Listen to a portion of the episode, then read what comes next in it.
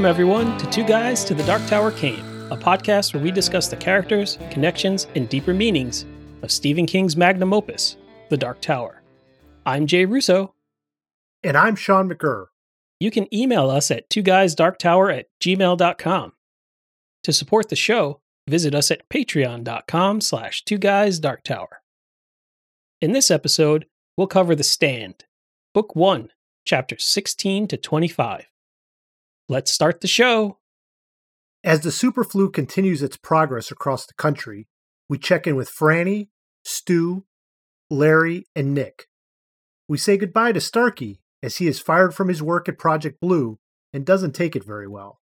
We are also introduced to Lloyd Henreid, who seems like a very bad man, and Randall Flagg, who is definitely a very, very bad man. I think we found our antagonist for this book, Jay. Who, Lloyd? Lloyd, yes. And Yeah. potentially Randall Flagg. Yeah. I was thinking it might it might have been Starkey, but Yeah, well, he's done for, so. We are going to talk about Randall Flagg here shortly, but let's talk a little bit about something that you noticed first with the main characters that we've been introduced to so far and how this plague is affecting them. I kind of started uh, thinking about this as like trend lines in people's lives and how the various characters that we've gotten to know so far, each of their lives is is on a different track. For example, Nick Andros, his life seems to be on an upswing. Hmm. I mean, when we first meet him, he's getting beaten to a pulp. That's kind of a low point for anybody, but in the process of recovering from that beating, he meets some really kind, supportive people in this town that he never planned to spend more than a day or two in. And it seems like he's getting opportunities to actually maybe settle down a little bit, maybe start a more, just have more meaningful connections and a longer term stay in this place Right. with with people who care about him and things like that. And then there are other characters who, like Lloyd Henreid or Franny Goldsmith, who are facing some sort of struggle. Like in, you could say that their lives are on a downswing. Things were going okay for them, and now just before the the plague hit, they reached a low point in their lives. Mm. So like trouble is ahead. Like for example, Lloyd is looking at life in prison slash possibly the death penalty. Yeah. Like he's in jail right now, about to go to trial to try to get acquitted for murder. And then there's one character in particular, Stu Redman, is sort of like status quo.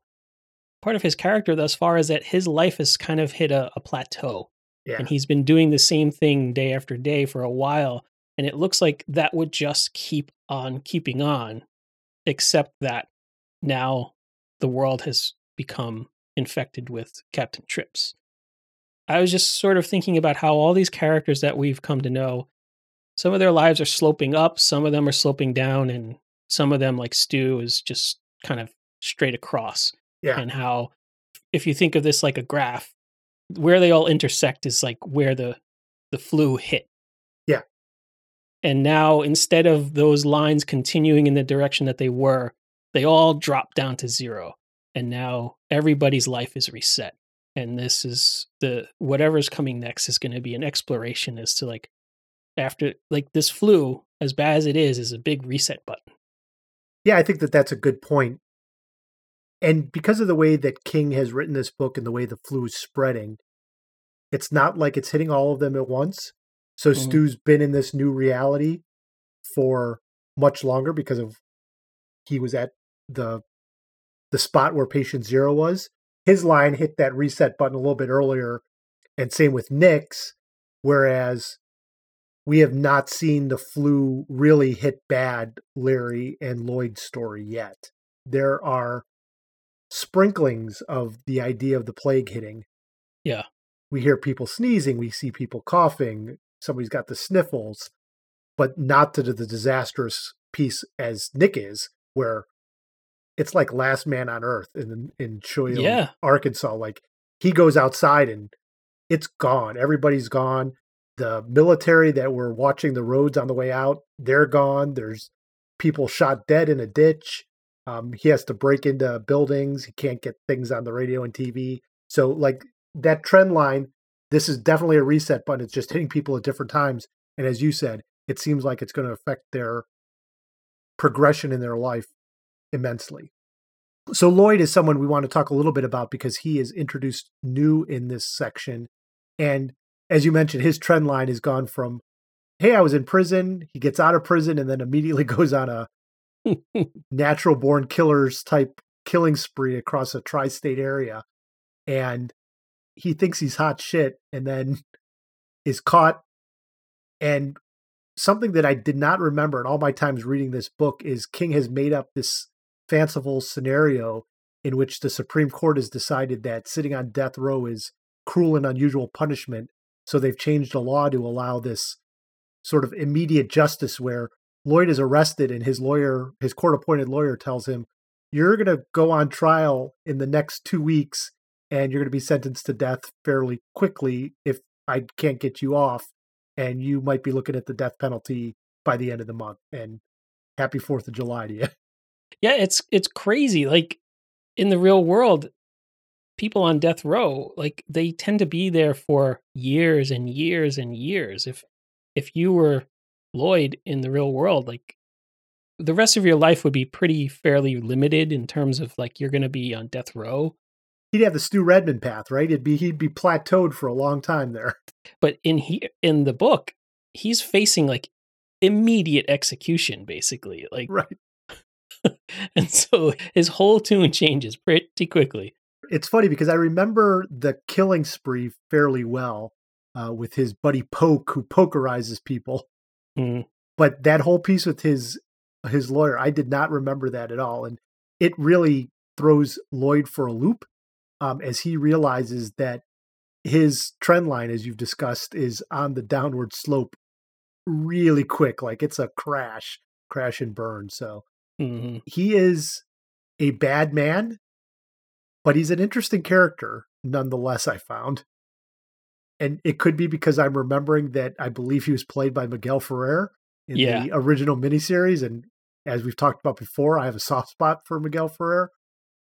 I don't want to say I sympathize with Lloyd, but I dig his story, and his appearance so far has been interesting to me. Yeah, anything that is connected to Miguel Ferrer is going to be that much better. Yes. So I think that the character of Lloyd is much more interesting than his partner in crime. Like the the guy Poke, he just he just almost seemed comical and and outrageous, but I didn't really care that much about him one way or the other. And I I, I didn't remember the exact details of their escapades, and I was expecting Lloyd to kill him at some point, like to Mm. just turn on him or accidentally kill him or something. Like I remember Lloyd being in the story beyond this poke guy. So Right. like how do they part ways? Do they, you know, split up, go to different forks in the road, one of them kill the other? Yeah, I, I guess the way that it, it turned out was was pretty great. And I'm glad that that that character was kind of like his story ended though, because Yeah. Lloyd's a much more interesting one to stick around with. Yeah, so we'll see where this leads him because again, it doesn't look very good for Lloyd, and we know the flu's coming. Um, some of the guards that are around him, who are treating him badly or have threatened to treat him badly, have One tooth. exactly one tooth. That that is a seriously badass threat to somebody. Yeah. You're gonna lose one tooth for that. What? I, it's ridiculous, but it carries so much weight because it's so specific. It's Yes. not like somebody's gonna knock some of your teeth out. It's exactly one. the penalty is one tooth. More to come on Lloyd's teeth later on in this episode. Yes, indeed. That's a teaser for you. So the other character that I think is not a spoiler to say is I will be a main character in this book is introduced in his own chapter, and that's Randall Flagg, Yes, the Dark Man. finally. So we've talked about Randall Flagg in the Eyes of the Dragon, and we've talked about him on our one of our bonus episodes on Patreon. about the poem The Dark Man. Mhm. But here he is in his full glory in the stand. His his first, I think, introduction to the American people was via this book. Uh, pretty sure that that's that's true. We also know that he's the same character in the Dark Tower. Yep. That we know as Walter and the Good Man and various other RF initial personas. So we know that he's an important part of the Dark Tower story, and we have a feeling that he's going to be an important part of this book too. You just hinted at the poem, The Dark Man, that that we covered in a Patreon bonus episode. I think that this introduction of Flagg really shows King's growth as a writer. hmm This intro feels like a really powerful echo of that poem, but it is so much better than Yes, the poem. it is. And not just because it has a thousand more words. It's it's just so much better. The the character that we meet here is more menacing and powerful and also strangely appealing. He has a magnetism, Yeah, is maybe the better way of putting it, than the character in the Dark Man poem. a charisma. Yes. The chapter where he's introduced is just so much more poetic, despite it being prose. The way that King sort of intertwines lines about the type of man he is, it just brings him to the forefront. The idea that he's a trickster who plays both sides. His jean jacket is just full of pamphlets which contradict each other. He's just got the right thing for the right time. And the description of how he wanders the roads, it's just it takes that Dark Man poem, which you could tell was written by a kid, and had the glimmerings of an idea and just flushes it out into something that's so good and so intriguing that you want to learn more about this character and find out what he is going to do. King hints at it enough to know that this guy is special. So, up until this point, I think we could say that this novel, while maybe an exaggeration, is not too far off from the real world. The hmm. characters are living normal day to day lives. There's nothing supernatural yet. You know, this isn't Salem's Lot with vampires or Carrie with a girl with telekinetic powers or The Shining with ghosts in a haunted house. This has been a fairly straightforward tale of a pandemic that's wiping out life. And then we get this character who it's hinted at has some type of magic and is floating and his origin is very vague even to him, especially to him even. And it just really grabs the reader, I think. Yeah. This is where the the, the narrative takes a turn that goes from that enhanced realism to fantasy, right? And and that either works for you and makes you sink your teeth in all the more deeply, or you're like, what is this nonsense? I thought this was a plague story. Right. It's sort of like how George R. R. Martin does with the first book of Game of Thrones. There isn't a hint of the supernatural in that. And then suddenly at the end, there are dragons. Yeah. Now there's, and witchcraft. And like it all just kind of comes to the, the fore. And you're like, oh, that's what this actually is. Yeah. And I think it works really well there. And I think it works really well here. The stand would not be the success of, it has been all these years. I think if it weren't for this element of the story. hmm There's one thing that that I found really interesting. Like I kind of feel like at this point in time, we as readers, we as the audience, sort of know who King wants Flagg to be. That he is this supernatural thing. Maybe he's not even a man. Maybe he's something that is not human. But certainly a creature with magical powers, an exceedingly long life, is beholden to almost nothing except his own whims. Mhm. And here he's introduced as a person who has a vague past. There's a line that that that made me think of this idea that he certainly could not remember much that had happened bef- to him before that, except that he came originally from Nebraska and he had once attended high school classes with a red haired, bandy legged boy named Charles Starkweather. To me, if that is literally true about Flagg, Right. it kind of disconnects Flagg from the Dark Tower. He's just a regular dude who something about the confluence of events here with the plague, he now has magical powers. Yeah. And he just accepts them full stop. Like, okay, I got magic now, right. right? This never happened before. I know that the order of things in real life where King wrote this character in this book before maybe deciding that it had anything to do with the Dark Tower. Sure.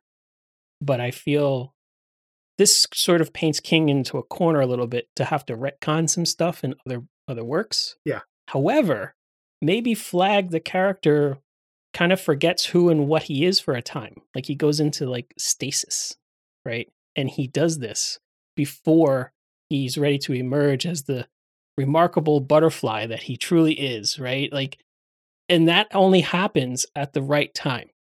In the eyes of the dragon, he comes back every couple hundred years when it's just the right time to cause the most mayhem. Right. He shows up in and out of time in the Dark Tower stories when it's just the right time to cause the most mischief. And here, he shows up during the 60s during, you know, the civil rights stuff and the Vietnam protests and things like that and he he causes mayhem and then he just sort of forgets who he was. And now there's a plague that's killing everybody in the world. Guess what? It's time it's butterfly time again. Yep. Maybe King's already retconning who he is or he's in the book itself and therefore it seems even sleeker. Either way, I dig it big time. So, And there's this really subtle way that King hints at what's to come. So the chapter right before Randall Flagg is introduced is one of the chapters with Starkey. And Starkey reminisces about a book of poetry he gets from his daughter by Yeats, except he pronounced it Yeats. Mhm. And he figures his daughter gave it to him because she knew he wouldn't read it. And just because he's a stubborn son of a bitch, she decides, I'm going to read it just to prove her wrong. uh-huh. And of course, he comes across Yeats's most famous poem, and he says one of the lines that stuck with him, and one of the lines he remembers is, "What rough beast, its hour come round at last, slouches towards Bethlehem to be born." And the fact that that line is said right before Flagg appears, and is on a new mission where he's heading somewhere, we don't know where. He's slouching somewhere. He's definitely slouching somewhere, and he's about ready to be born. I think it's just a nice little segue that King puts in there from a literary illusion standpoint and, and just points to the importance of Flagg here. I mean, it's classic movie storytelling technique. Right? Like you have two characters in one scene and they're like, who could the mystery person be? And then it cuts to somebody else in another scene and it's like it's telling you that's the person. The other two characters don't necessarily know that, but now we the audience do. And it's like, yeah, what creature is is uh, you know, about to be born? And and Flagg uses those words the the the idea of birth. And and he he does that little levitation thing for a minute and he says nope not yet. Not yet. not yet. He's waiting to be born just like in the Yeats poem Good stuff. I'm guessing we're going to have lots more to talk about with Flagg, and I'm really looking forward to it. as am I So our next topic, Jay, Randall Flagg could be considered a uh, a pop culture hero. I think he's fairly well known. Yeah. We thought we'd talk a little bit about some pop culture lenses, and this is something that King is known for. And one of the things that I noticed is that in early King works, we talked about this with Salem's Lot in particular. They have a very soap opera y feel to them hmm you know, he famously described Salem's Lot as Peyton Place with vampires, and his early works just have this sort of melodramatic feel to them in, in a lot of cases where things are over the top. And I wonder if some of that is being a teacher, you get three months off in the summer and you could sit around and watch TV. And back when we were younger, there were three hours straight of soap operas you could watch during the day, and it was all that was on. And I wonder if King partook of that. But Franny's story in particular in these first few sections is very much like a soap opera. And even she realizes that. yeah that's the best part Franny is very introspective and very smart. more so than many other characters that we meet. Like she's able to comment on her life and realizes what's happening. And I think part of that is because what's happening in her life is very introspective. There's not a lot of action. Like Nick's getting beat up and people are dying and Larry's having cocaine parties and becoming a rock star and sleeping around. But Franny's life is very interior at the moment. She's pregnant and she's worried about what that means to her and what that's going to mean for her life. And she's breaking up with somebody, but there's not a lot of action. So we spend so much time in her head. And it's very soap opera like. You can almost hear the melodramatic music playing over her her inner thoughts and she realizes this and king realizes this through his pop culture lens that we've talked about where and she says baby the world is a daytime drama we love our lives and so we look for the guiding light as we search for tomorrow if you're not of a certain age you might not realize that king's referenced three different soap opera titles in that phrase and just it's so soap opera like it's just sort of beating you over the head and he pulls it off well like i'm not bored by this i, I don't think it's it's too much to ask, and I dig it. No, it's it's wonderful fun. I, I mean, it's it, that that's what's so great about it. it. The only thing Franny doesn't do is you know worry about her evil twin showing up to take over her life, right. right? But uh, she even like sits at the window and looks outside as things are happening. And the scene early on in the book when her poet boyfriend is sitting at the docks looking out at the ocean and she's observing him, it's just crazy. Yeah. But as I continued to read this section, I realized that that's not the only sort of pop culture lens that we talk about. Lloyd, who we talked about earlier, he is almost like a wily coyote character in this section. And he talks about what his life is like through cartoons and gangster movies. Mm-hmm. Part of this is maybe because it doesn't seem like Lloyd's gone through a lot of school and he's sort of a simple man, but you know, he pictures himself and Poke as as gangsters on the run in a in a Jimmy Cagney movie, and he's running around the desert like Wiley Coyote after the Roadrunner, and he's getting into these weird situations, and so it's very much cartoony and gangster movie in that way. It's almost like King is giving each of these characters a particular way of expressing themselves or like self-identifying. Franny thinks of herself as a character in a soap opera, and Lloyd thinks of himself as a cartoon character. Yeah.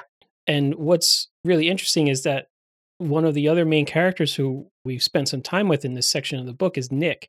And Nick is interesting because he's kind of an outsider. He's an outsider from other people because he is deaf and mute. But because of that handicap, he also doesn't have the same connection to pop culture. Mm. So it's almost like he has no pop culture lens at all. Yeah. And in some ways, that works to his advantage. He is able to see things that are different or or wrong in like a newscast.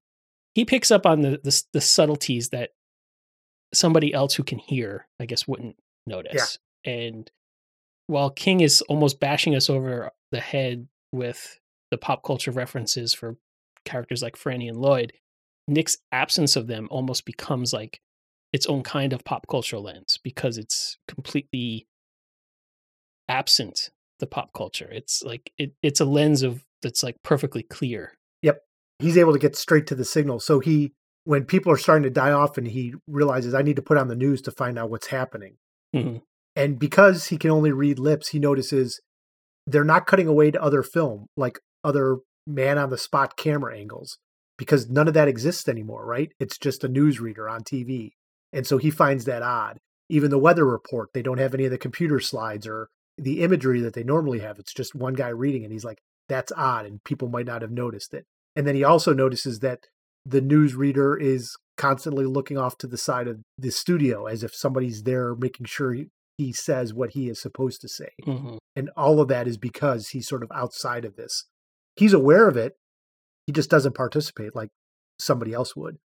And when I thought about it through Lloyd, Nick watching cartoons would be odd because it would be all visual for him. Yeah. There would be no sound. You, he couldn't hear Bugs Bunny say something. He couldn't see Elmer because you can't read lips of a cartoon. So it's all visual. And so that's why it made that sort of distinct contrast for me between Lloyd seeing his life through that way and Nick totally being outside of that. And it doing him well, realizing there's something big going on beyond what's just happening here in town. And I don't know what to do about it. Yeah, it it lets him read between the lines where I think just about any other character in the book might not have picked up on on those cues. Right. One thing that kind of caught me Nick watching TV because he's deaf.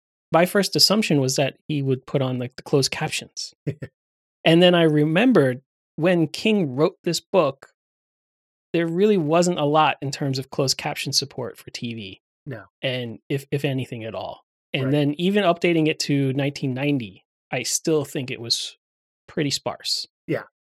So it really was Nick depending on his ability to read lips via the the camera lens of the t- you know the TV cameras Right. and seeing the newscaster's face as he or she spoke. So if somebody spoke off screen or they did one of those like let's cut to the b-roll of the waves crashing against the shore during the hurricane he will not be aware of that voiceover um, at all so yeah it completely changes his connection to what he gets out of a tv show I like how King tries to mimic that experience in the narration, Mm. where somebody will be talking to him and then Nick will look away or that person will turn their back and all of a sudden it's cut. Like we don't know what the rest of that line is because because Nick can't experience, so we as the reader aren't going to experience it either. Yep. Again, this book we read what nine or ten chapters this go around, and it, there's just lots of bouncing around. So we're obviously not going to be able to cover every single piece of plot that happens in this, just because of the the way that the book is structured. But we want to hit on what we thought were some of the main themes, and of course, we always want to talk about our Dark Tower thinnies, which I think are next.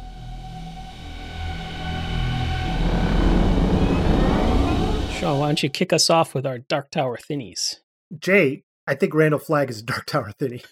a little bit yeah, like all, all this stuff is fairly obvious that that there's a Dark Tower thinny going on here, and just I thought I'd call that out. I noticed it. it's very astute of you a dark tower thinny i wanted to call out was the detailed description of randall flagg's boots Mm. really reminded me a lot of king's description of roland's boots flagg's boots in this book and roland's boots throughout the dark tower are you know they have this words like sprung and broken in in just the right ways and that they seem like that they could last forever and uh, all this stuff just it reminded it made me think like they they bought their boots at the same bootmaker and then they both proceeded to go on their different journeys Right. which are quite long and often on foot so it's it just felt like a while not a connection in some of our in the same way as some of our other thinnies have been i think narratively and and descriptively these are two pairs of boots that have a lot in common you had mentioned earlier that this Randall Flagg, there are enough hints that maybe this isn't the same Flagg that was in the Dark Tower. That Flagg seemed more self aware and consistent, and this Flagg seems to be born out of nothing. And so perhaps that's one way of looking at it. But with the, one way that this Flagg is connected to another book is the RF that Carol Gerber encounters in Mm, Hearts in Atlantis. She is involved with a group of radicals who are going to conduct a little bit of terrorism on a university campus. And there's an RF who's involved in some way. I can't remember his exact name, but he sort of floats out in the middle of the night and isn't caught up with everybody else in the explosion that Carol Gerber supposedly dies in. And that is almost referenced identically in the description of Flagg that he's involved in these types of protests and he just sort of flits in and out and no one can quite remember who he is and what he was but they can sort of remember he was there and had something to do with it but then he moves along and it seemed a very close connection to that Yeah, I agree. The Flagg in, in this description and the Flagg that Carol describes who taught her to be dim. Yeah. It seems like the very same troublemaker. This is that person who pokes the hornet's nest and runs away before the, the, the hornets fly out. right and then probably goes on the other side too right so like carol gerber's group is a bunch of anti-war activists and you can get the sense that the next week this randall Flagg would be marching with uh, the rolling thunder group going for pro-war demonstrations on the other side because that's what he's got in this other pocket of his jean jacket Yeah. The last Dark Tower thinny that I had was um, there's a moment when Nick is holed up in the uh, sheriff's office. He decides to dig out the sheriff's spare gun and strap it on. The way that it, it seems to just like hang around his waist and and hang low, it just made me picture how Roland wears his guns. And so it's like, ah, look at that. Nick straps on a gun and he's in gunslinger mode now. This is cool. Good stuff. Jay, we got another great review on iTunes that I wanted to share with us. Awesome. This is from Sarah M's Creepin. And she says Salem's Lot is my favorite King book, and I even love both miniseries. So I was thrilled to find your podcast. I spent the weekend listening to all 10 exclamation point of your Salem's Lot shows, and I haven't enjoyed myself that much in a while. Really great analysis with a fun conversational style. Thanks for putting this together. P.S. As a New Yorker, that New York, New Jersey quote made me literally snort laugh, so thanks for that too. Well, Sarah, thank you. That's a fantastic review and makes us happy that as we continue to explore King's works, that people are staying tuned for non Dark Tower books as well. So thanks. Sarah, thank you. That this is a, a, really great review. It's uh, brightened up my whole week. I'm really thrilled that you liked the Salem's Lot coverage that we did. I, I hope you'll go back and listen to some of our older episodes. And I am especially thrilled that you liked the uh, New York, New Jersey joke uh, that I made. Keep on listening, and we'll we'll keep on entertaining. So, Sean, let's get into the section where we talk about the things in the story that have really grossed us out. It's time for yucking it up. Jay, pretty much the whole chapter with Starkey when he decides that his job's over and he's going to move on with his life. And in doing so, he decides to go straight into the lab where the super flu was created. The lab that he's been monitoring from a control room with little TV showing a poor man's face dead in the soup and another guy dead in a corner and the air just circulating. And he goes down there. There's so much gross things in that section. Uh-huh. The naked couple who have torn off all their clothes, made love, and then committed a murder suicide. The guy whose face is in the soup, but that Starkey decides, hey, I'm not going to let him be in the soup for all eternity.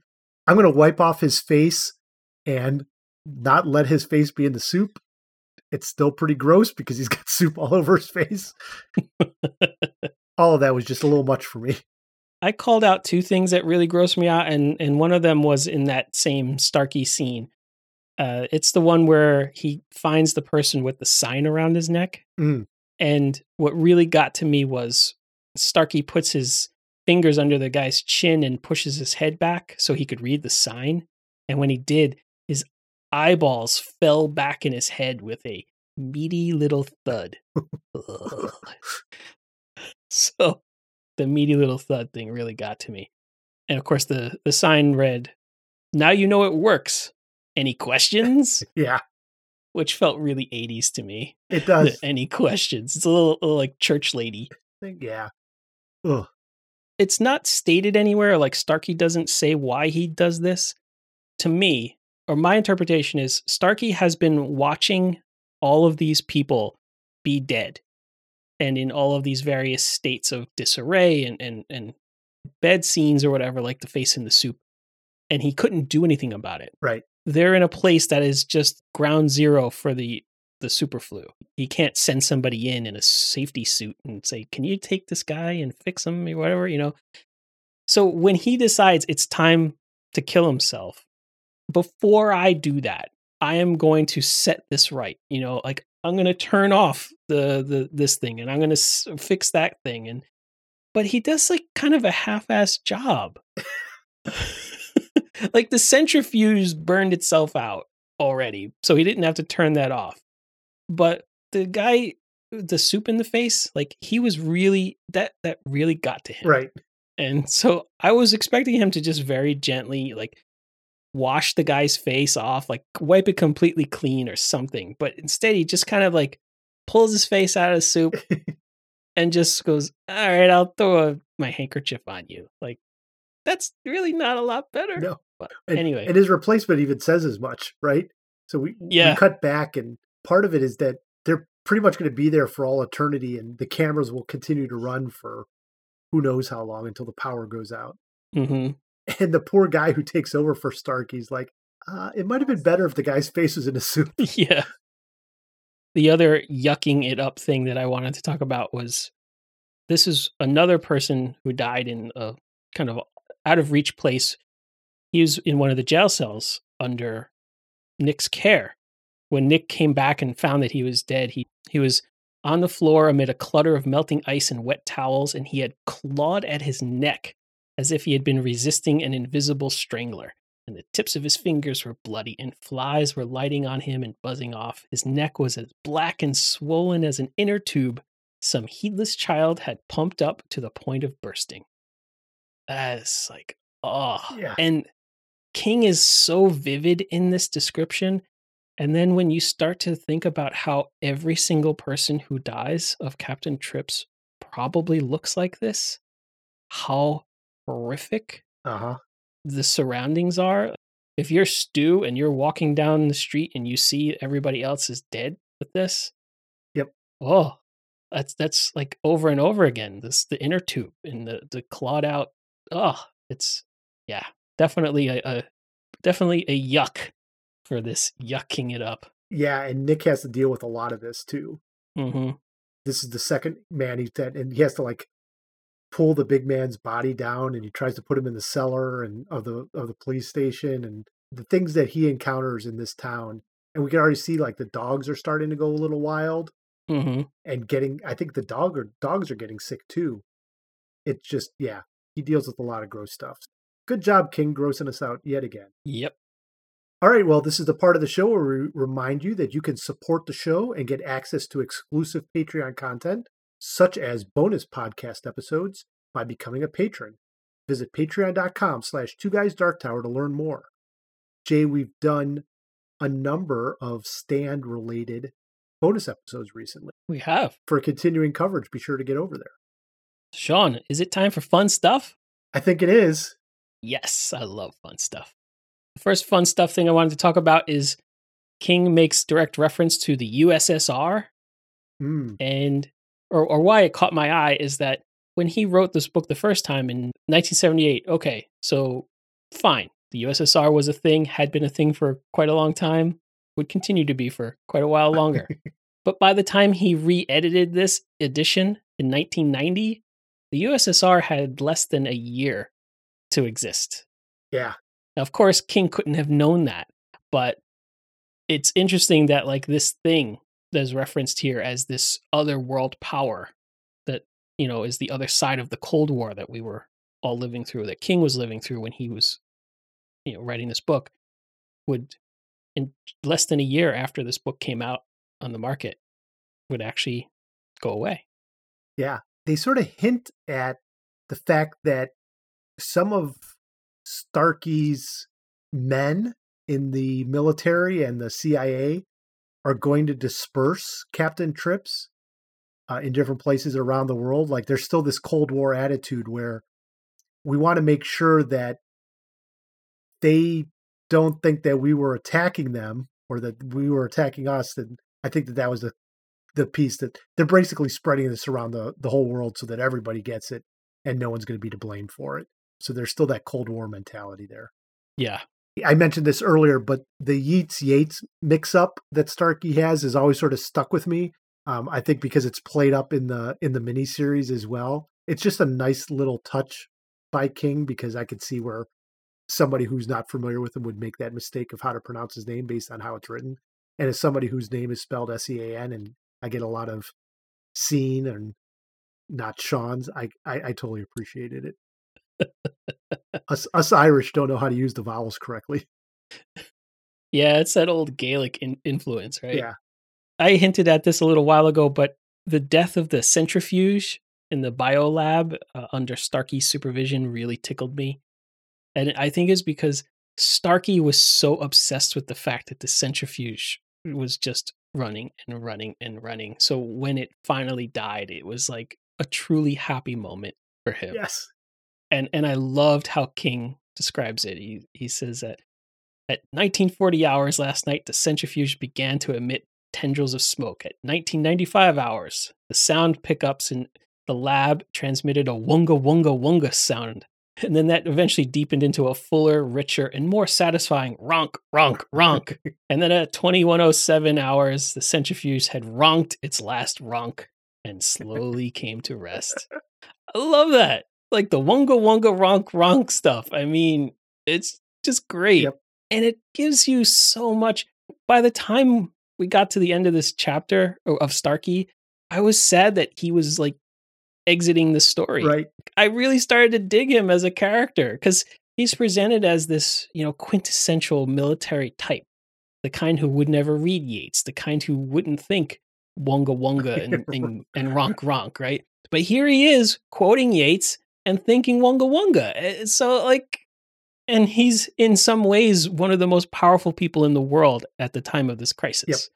And so I'm like, oh, I wish I wish he could have been around at least a little longer. So I just wanted to point out King's usually fairly straightforward with names. You know, Stu Redman, Franny Goldsmith, like these are fairly normal names you come across.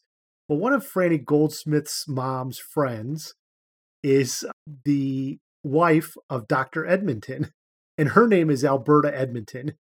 And it made me wonder if in this small town in Maine where Franny grew up, if there's a Quebec, Ontario, or Vancouver, Prince Edward Island, a, a Victoria, Saskatchewan,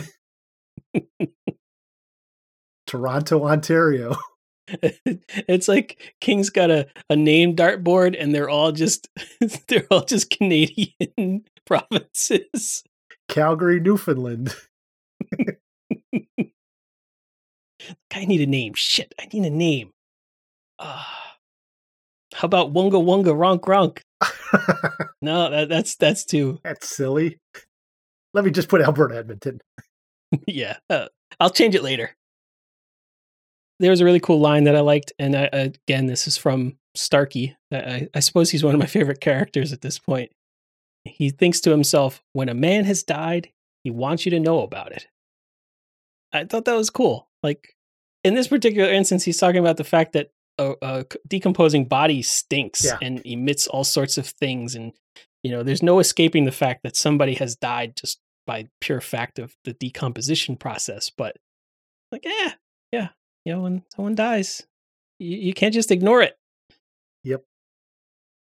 All right, so this isn't a Dark Tower thinny, but it's a neat little reference. Stu is convinced he wasn't going to catch it, capital I, it, whatever it was. Mm. Maybe not a direct reference to it, but pretty close. So anytime anybody capitalizes the I in it, that's a yeah, potential reference. Totally. So like when when it starts the, a sentence, it's like, oh, it's Stephen King. Stephen King's referencing it. you know, he had to like maybe he wasn't thinking that the first time he wrote it, but when he was revising it, he must have thought, "Hey, somebody's going to notice this, right?" Yeah. I wonder if that if he changed the capitalization in this edition. Yeah, that's a good question. We'll have to take a close look at that. Yeah. So Jay, two more two more fun stuffs. One is something that the sheriff says to Nick. The sheriff's starting to get sick, and so he needs to put Nick in charge. And the sheriff's wife is worried that Nick won't, won't be able to handle the three men who are in the jail cells. And the sheriff says, "Don't worry, those boys are more dildos than desperados." I need to work that into my uh, daily daily conversation. And and the every time I see Desperado, I, I can't help but think a little bit of Stephen King's Des- oh, I'm sorry, Richard Bachman's Desperation. Ah, there you go. Yeah. Of course. There's the alternate title, Dildo Inspiration. uh, so we started off early on talking about the fact that Lloyd is threatened in losing one tooth. Yep. Uh, by by one of the guards. Lloyd is worried about this, so as soon as he sees his lawyer, he says, "I want you to count my teeth, so that we know when this guy tries to take a tooth what happened." And okay, but then a little bit later, when Lloyd is back at the prison after talking to his lawyer, And again, this book does not have a lot of humor in it. It's a dark book, Jay. It's a very dark book. when Lloyd runs into that guard again, he he tells him like, "Hey, my lawyer counted every one of my teeth. 17." Jay, I'll remind you that with wisdom teeth, an adult has 32 teeth.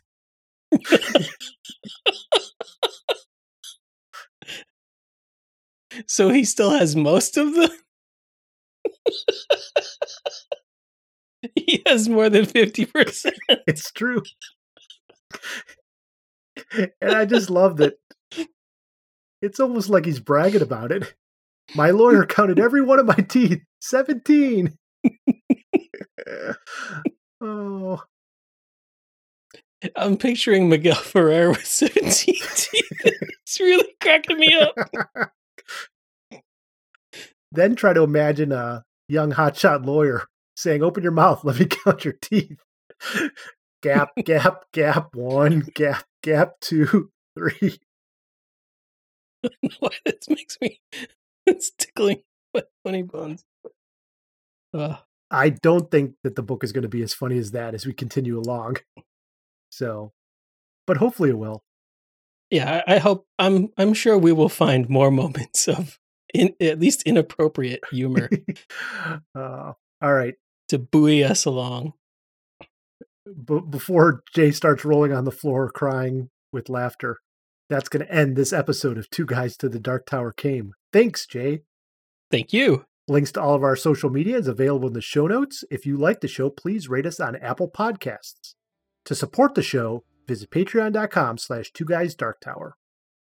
Next episode, join us as we cover The Stand, Book 1, chapters 26 through 34. For Jay Russo, I'm Sean McGurr. Thanks for listening.